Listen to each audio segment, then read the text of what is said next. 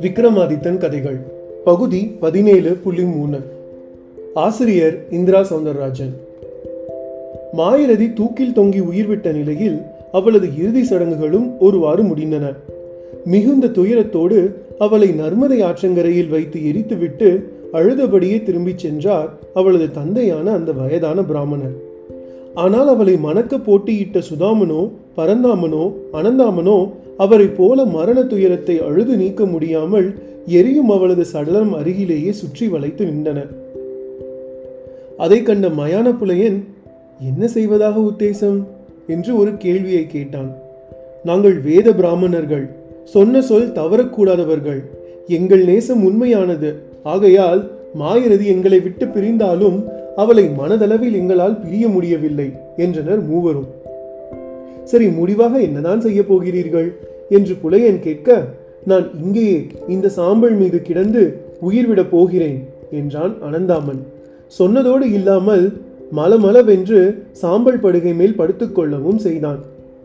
அதைக் கண்ட சுதாமன் நான் மாயிரதியின் ஆன்ம சாந்திக்காக அவளுக்கான தச நாட்கள் காரியங்களை செய்யப் போகின்றேன் அவளது எலும்புகளை கங்கையில் கரைத்து அவளுக்கு புண்ணியம் சேர்ப்பேன் என்று அந்த பிணப்படுகையில் அவைந்து கிடந்த எலும்புகளை அள்ளி எடுத்து ஒரு கலையத்திலும் போட்டுக்கொண்டான் மூன்றாவதான பரந்தாமனோ இனியும் நான் இகபர சுகங்களை அனுபவித்துக் கொண்டு வாழ்வது மாயரதியின் ஆன்மாவுக்கு செய்யும் இழுக்காகும். எனவே நான் துறவரம் மேற்கொள்கிறேன் என்று அங்கிருந்து புறப்பட்டான். ஒரு அழகிய பெண்ணால் மூன்று பிராமண இளைஞர்களும் இப்படி மூன்று நிலைப்பாடுகளை அடைந்தார்கள். புலையனுக்கு அதை எண்ணி சிரிப்புதான் வந்தது. அழகுக்கு மயங்கினாலே இப்படித்தான் என்றும் எண்ணம் ஏற்பட்டது என்று ஒரு நீண்ட கதையை கூறி வேதாளம் விக்ரமாதித்தனிடம் விக்ரமா நீ என்ன நினைக்கிறாய்? என்று கேட்டது. விக்ரமன் மௌனமாக நடந்தான். ஓ நீ வாயை திறக்க மாட்டாய் அல்லவா? உன் மௌனத்தை நான் எப்படி கலைக்கிறேன் என்று பார். இனிதான் நான் கேட்கும் கேள்விகள் இருக்கின்றன. அவைகளுக்கு நீயும் பதில் கூறியாக வேண்டும் என்ற வேதாளம் அந்த மூன்று பிராமண இளைஞர்களில் துறவரம் பூண்டு கானகத்திடையே தவம் ஏற்ற சென்ற பரந்தாமனுக்கு ஒரு முனிவரின் வழிகாட்டுதல் கிடைத்தது. அவர் இறந்தவர்களை உயிர்ப்பிக்கும் மந்திரத்தை அறிந்தவர். துறவு பூண வந்த பரந்தாமனின் சோகமான கதையை கேட்டு நீ வாழ வேண்டியவன். இப்படி துறவு பூணுவது உனக்கு அழகல்ல என்று கூறி இறந்தவர்களை உயிர்ப்பிக்கும் மந்திரத்தை அவனுக்கு உபதேசித்தார். உடனேயே அவனும் கங்கையில் எலும்புகளை கரைக்க சென்ற சுதாமனை தேடி ஓடினான். நல்ல வேலையாக எலும்புகளை கரைக்கும் முன்பாகவே சுதாமனையும் கண்டுபிடித்து எனக்கு இறந்தவர்களை உயிர்ப்பிக்கும் மந்திரம் தெரியும். எனவேதான் ஓடி வந்தேன் என்றவன் அந்த எலும்புகளுடன் திரும்பவும் தங்கமாப்பட்டினம் மயானத்துக்கு வந்தான். மயானத்தில் அனந்தாமன் சாம்பல் படுக்கையில் கிடந்தான். அவனிடமும் விஷயத்தை கூறி அவனை விலகச் சொல்லி அந்த சாம்பல் படுகையில் மாயரதியின் எலும்புகளை வரிசையாக அடுக்கி பின் உயிர்ப்பிக்கும் மந்திரத்தை பரந்தாமன் கூறிட மாயரதியும் உயிர் பெற்று எழுந்தாள். அவளை கண்ட மூவரும் மகிழ்ச்சியில் துள்ளினார்கள். பரந்தாமன் சுதாமன் அனந்தாமன் என்று அவள் எதிரில் மூன்று பேர். மூவரும் அமைதியாக நின்று நீ எங்களில் யாரை வேண்டுமானாலும் மணந்து கொள்.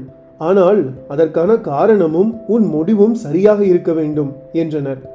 மாயரதியும் மூவரையும் அவர்கள் தான் உயிர் பெற்று எழ என்ன செய்தனர் என்பதையும் ஆழமாக அலசினாள். முருகன் பாதுகாத்தவன் ஒருவன் பாதுகாத்தவன் ஒருவன் உடம்பை தந்தவன் ஒருவன் உயிரை தந்தவன். மூவரில் யார் தனக்கு பொருத்தமானவர்? குழம்பிய மாயரதி இறுதியாக ஒரு முடிவுக்கும் வந்தாள். விக்ரமா மாயரதி மூவரில் யாரை மணக்க வேண்டும்? இது முதல் கேள்வி.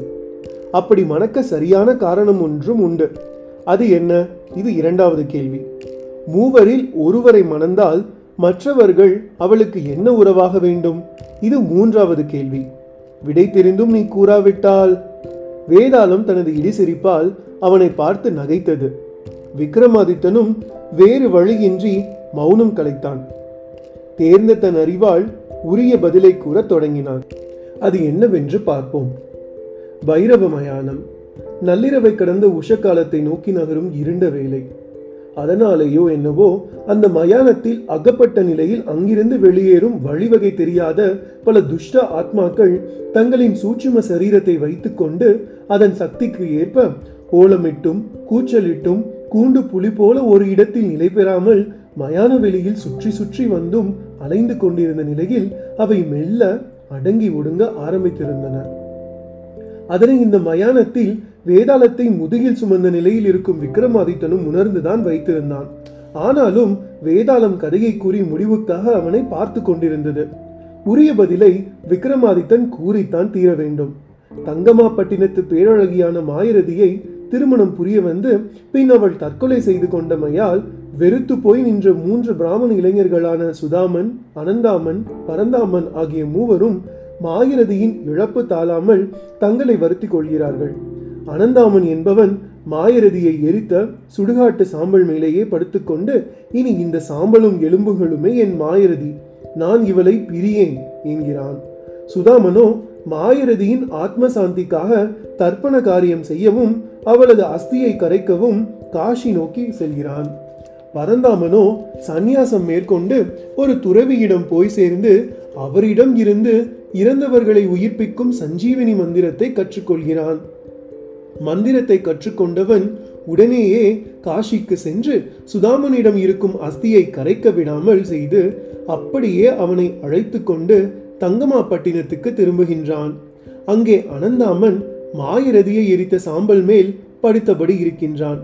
பரந்தாமனும் அனந்தாமனை எழுப்பி விட்டு அந்த சாம்பல் படுகையில் எலும்பு துண்டுகளை அடுக்கி ஒரு உடல் வடிவம் கொடுத்து சஞ்சீவினி மந்திரத்தையும் ஓதிட மாயிரதி உயிர் பெற்று எழுகிறாள். இப்பொழுது அவள் எதிரில் அவளுக்கு மறுஜென்மம் கிடைக்க காரணமான மூன்று பிராமண இளைஞர்கள். ஒருவன் கர்மம் செய்ய சென்றவன் ஒருவன் மந்திரத்தால் உயிர் கொடுத்தவன் ஒருவன் சாம்பலையே அவளாக கருதி அந்த சாம்பலே படுத்து கிடந்தான். இதில் யாரை மாயரதி மணப்பது ஏற்புடையது? கேள்வியை கேட்டு விட்டு நிற்கும் வேதாளத்தை ஒரு பார்வை பார்த்த விக்ரமாதித்தன் தனது மௌனத்தை கலைப்பதை தவிர வேறு வழி இல்லை என்று உணர்ந்தான். பின் தன் புத்திபூர்வமான பதிலை கூறுவதற்காக வாயை திறந்தான். வேதாளமே இம்மூவரில் சஞ்சீவினி மந்திரத்தால் உயிர் கொடுத்தவன் அவளது தந்தைக்கு சமமாகிறான். எனவே அவளை மாயரதி திருமணம் செய்வது ஏற்புடையதல்ல. அதே போல மாயரதிக்காக கர்மம் செய்ய காசிக்கு சென்றவன் கடமையை செய்வத செய்தவன் ஆகிறான். இம்மட்டில் அவன் செயல் ஒரு சகோதரன் செயலை போன்றது. எனவே அவனை மாயருதி மணப்பதும் ஏற்புடையதல்ல. அவள் இறந்துவிட்ட நிலையில் எரித்த உடல் சாம்பலில் கூட அவள் இருப்பதாக நினைத்தானே அனந்தாமன். அவனே அவளை மணக்க தகுதியானவன். இவனிடம்தான் காதலும் அதனால் ஏற்பட்ட விரக்தியும் அதனால் அவன் செயலிழந்து அங்கேயே கிடந்ததும் அடங்கியுள்ளது. இதுவே உண்மையான புருஷ லட்சணம். எனவே அனந்தாமனையே மாயரதி மணக்க வேண்டும். விக்ரமன் இப்படி கூறவும் வேதாளம் இடி இடி என்று சிரித்தது. அதே சமயம் விக்ரமாதித்தன் மௌனம் கலைந்து பேசியதால் அவனால் அந்த வேதாளத்தை தொடர்ந்து தோளில் சுமக்க இயலாத ஒரு நிலை தோன்ற வேதாளமும் தனது இருப்பிடமான அந்த முருங்கை மரைக்கிளை நோக்கி பறக்க தொடங்கியது. ஆனால் இந்த முறை விக்ரமாதித்தன் அதை பறக்கவிட்டு பின் அதன் பின் சென்று அதை வெட்டி வீழ்த்தி தொடர்ந்து சுமந்து வரும் பணியை செய்யாமல் அதை சட்டென்று இழுத்து இறுக பற்றியவன் வேதாளமே. ஏன் இப்படி என்னை விட்டு விலகி சென்று என்னை சோதித்தபடி இருக்கிறாய்? நீ எத்தனை முறை பறந்து சென்றாலும் நானும் அத்தனை முறையும் உன்னை இழுத்து வந்து உன்னோடு வெளியேறவே முயலுவேன். எனவே நீ அடிக்கடி என்னை விட்டு விலகி சென்று என்னை சோதிப்பதை விடு. இங்கேயே இருந்து நீ சொல்ல நினைக்கும் புதிர்கதைகள் அவ்வளவையும் கூறு. இந்த கதைகள் நீயாக கூறும் கதைகளே அல்ல. இவைதான் உன்னை வேதாளமாக்கி தொங்கவிட்டுள்ளன. உன்னுள் கதைகள் தீரும் பொழுது நீயும் எனக்கு அடங்கி பணிந்து விடுவாய் என்பதை நான் அறிவேன். எனவே எதற்காக பறப்பதும் திரிவதுமாக இருக்கிறாய்? இன்னும் சில நாழிகையில் விடுந்துவிடும் கிழக்கு திசையில் ஆதித்தனும் உதயமாகி விடுவான். அவனது கிரணங்கள் ஊடுருவ ஆரம்பித்தால் சூட்சும ஆத்மாவான நீயும் சரி இந்த மயானத்து அல்பாத்மாக்களும் சரி. எப்படி இருளானது ஓடி ஒளிகின்றதோ அதுபோல ஓடி ஒளிந்து விடுவீர்கள். இரவு என்று ஒன்று வந்தால்தான் திரும்பவும் உங்களுக்கு ஒரு சக்தி தென்படத் தொடங்கும். எனவே இப்பொழுதே சூரிய கதிர் ஊடுருவ வழியே இல்லாத ஒரு பாதாள அறைக்கு நான் உன்னை சுமந்து செல்கிறேன். அங்கே அமர்ந்து நீ சொல்லப் போகும் அவ்வளவு புதிர் கதைகளையும் கேட்கிறேன். என்னை இப்படி தவணை முறையில் வதைக்காதே என்று அந்த வேதாளத்திடம் கூற அது இடி இடி என்று சிரித்தது. இது என்ன சிரிப்பு? நான் என்ன தவறுதலாக கூறிவிட்டேன்? என்னை பாதாள சிறைக்குள் அழைத்துச் செல்ல பார்க்கிறாயே அதை எண்ணியே சிரித்தேன். அதில் என்ன பிழை இருக்கிறது? பிழையா? இந்த மயானத்திற்கு அப்பால் என்னாலும் வர இயலாது உன்னாலும் என்னை அழைத்து செல்ல முடியாது. அதை நீ முதலில் புரிந்து கொள் ஏன் முடியாது? நாங்கள் பஞ்சபூதங்களில் சேராதவர்கள். எனது இந்த பிரேத உடலில் இயக்கமே கிடையாது. மாறிக்கொண்டே இருக்கும் உடலை பெற்றவன். நீ மாறாத சடலம். நான் அதிலும் இந்த சடலம் பஞ்சபூதங்களால் நசிக்கப்பட முடியாதபடி இதனுள் ஜடத்தத்துவ நிலைப்பாடு மூலிகளால் உருவாக்கப்பட்டுள்ளது. எனவேதான் இதனுள் புகுந்து நான் வாசம் செய்கிறேன். ஒளியும் ஒளியும் ஆட்சி செய்யும் வெளியில் என் போன்ற சூட்சும ஒளியமைப்பு கொண்ட ஆத்மாக்களால் செயல்பட முடியாது. நீ என்னை அவைகளுக்கு நடுவே அழைத்துச் செல்வதாக இருந்தால் ஒரு குடுவைக்குள் அடைத்துதான் அழைத்து செல்ல வேண்டும். அதற்கு உனக்கு மாய வித்தை தெரிந்திருக்க வேண்டும். நீ அவைகளை அறிவாயா? ஆயக்கலைகள் அறுபத்தி நான்கையும் அணுப்பிழையின்றி அறிந்தவன் நான் என்பதை நீ மனதில் கொள். ஓ அப்படியா? அந்த அறுபத்தி நாலு கலைகள் தான் என்ன? அதை முதலில் சொல்லேன் பார்ப்போம். அந்த வேதாளம் விக்ரமாதித்தனை ஆழம் பார்க்க தொடங்கிவிட்டதோ என்று என்ன தோன்றியது? விக்ரமாதித்தனுக்கும் புரிந்தது. என்ன வேதாளமே என்னை சோதித்து பார்க்கிறாயா? ஆம் அப்படிதான் வைத்துக்கொள்ளேன் உண்மையை நீ ஒப்புக்கொண்ட காரணத்திற்காக உனக்கு அந்த வித்தைகள் எவை என்பதை கூறுகின்றேன். நன்றாக கேட்டுக்கொள். முதல் வித்தை ஒருவன் பாடசாலையில் குருவின் மூலம் மணலில் எழுதி பழகிய அறிவும் மொழியின் அச்சரங்கள். இரண்டாவது விகிதம். மூன்றாவது கணிதம். அதன் பிறகு வேதம். அதன் பிறகு புராணம் வியாகரணம் ஜோதிடம் தர்மசாஸ்திரம் யோக சாஸ்திரம் நீதி சாஸ்திரம் மந்திர சாஸ்திரம் நிமித்த சாஸ்திரம் சிற்ப சாஸ்திரம் வைத்திய சாஸ்திரம் சாமுத்திரிகா லட்சணம் சப்த பிரம்மம் காவியம் அலங்காரம் வாக்குவன்மை கூத்து நடனம் வீணை இசை புல்லாங்குழல் வாசிப்பு மிருதங்க இசை தாளம் ஆயுத பயிற்சி ரத்ன பரீட்சை கனக பரீட்சை அதாவது தங்கம் எது என அறிதல் யானை ஏற்றம் மற்றும் சாதி அறிதல் குதிரை ஏற்றம் மற்றும் சாதி அறிதல் ரதசாஸ்திரம் பூமி அறிதல் போர்முறை சாஸ்திரம் மற்றும் தந்திரம் மற்போர் சாஸ்திரம் வசீகரித்தல் உச்சாடனம் பகைமூட்டுதல் காமசாஸ்திரம் மோகனம் ஆகர்ஷணம் ரசவாதம் கந்தர்வ ரகசியம் மிருக பாஷையறிவு துயரம் மாற்றுதல் நாடி சாஸ்திரம் விஷமம் நீக்கும் சாஸ்திரம் களவு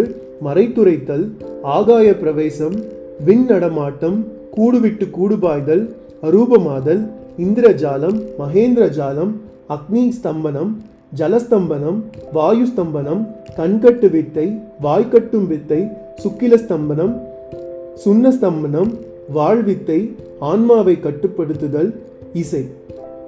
இவைதான் அந்த அறுபத்தி நான்கு கலைகள். போதுமா? விக்ரமாதித்தன் வெகு வேகமாக அறுபத்தி நான்கு கலைகளையும் பற்றி கூறியதை கேட்டு வேதாளமே ஒரு வினாடி வாய் பிளக்காத குறை. பலே உன் ஞாபக சக்தியை பாராட்டுகின்றேன். ஆமாம் இந்த வித்தைகளை எல்லாம் நீ கசடர கற்றவனா?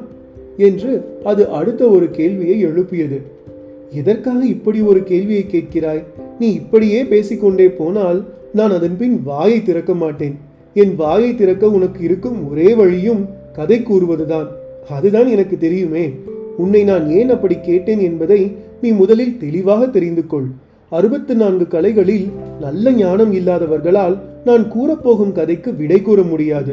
அப்படி கூற முடியாத நிலையில் அவர்கள் தலை சுக்கு நூறாகும். அதனால் உன்னை எச்சரிக்கவே நான் அவ்வாறு கேட்டேன். நீ இப்படி தொடர்ந்து என்னை மிரட்டுவது போலவே பேசினால் நான் உன்னை இந்த உடலில் இருந்து பிரித்துவிட வேண்டியிருக்கும். அதன் பின் நீ இதுபோல் ஒரு பக்குவப்படுத்தப்பட்ட பஞ்சபூதங்களால் அழிக்கப்பட முடியாத பிரேதம் கிடைக்காமல் சூட்சும தேகத்துடன் திரிய முடியாமல் அல்லல் படுவாய். அதை புரிந்து கொண்டு பேசு. விக்ரமாதித்தன் தன் உடைவாளை பற்றி கொண்டு சொன்னதை கேட்டு வேதாளம் ஒரு வினாடி நடுங்கி விட்டது அதன் பின் அது அடங்கி ஒரு வழிக்கு வந்தது போல சரி நான் இப்பொழுது எனது அடுத்த புதிர்கதையை கூறுகிறேன் என்றபடி அந்த கதையை கூற ஆரம்பித்தது.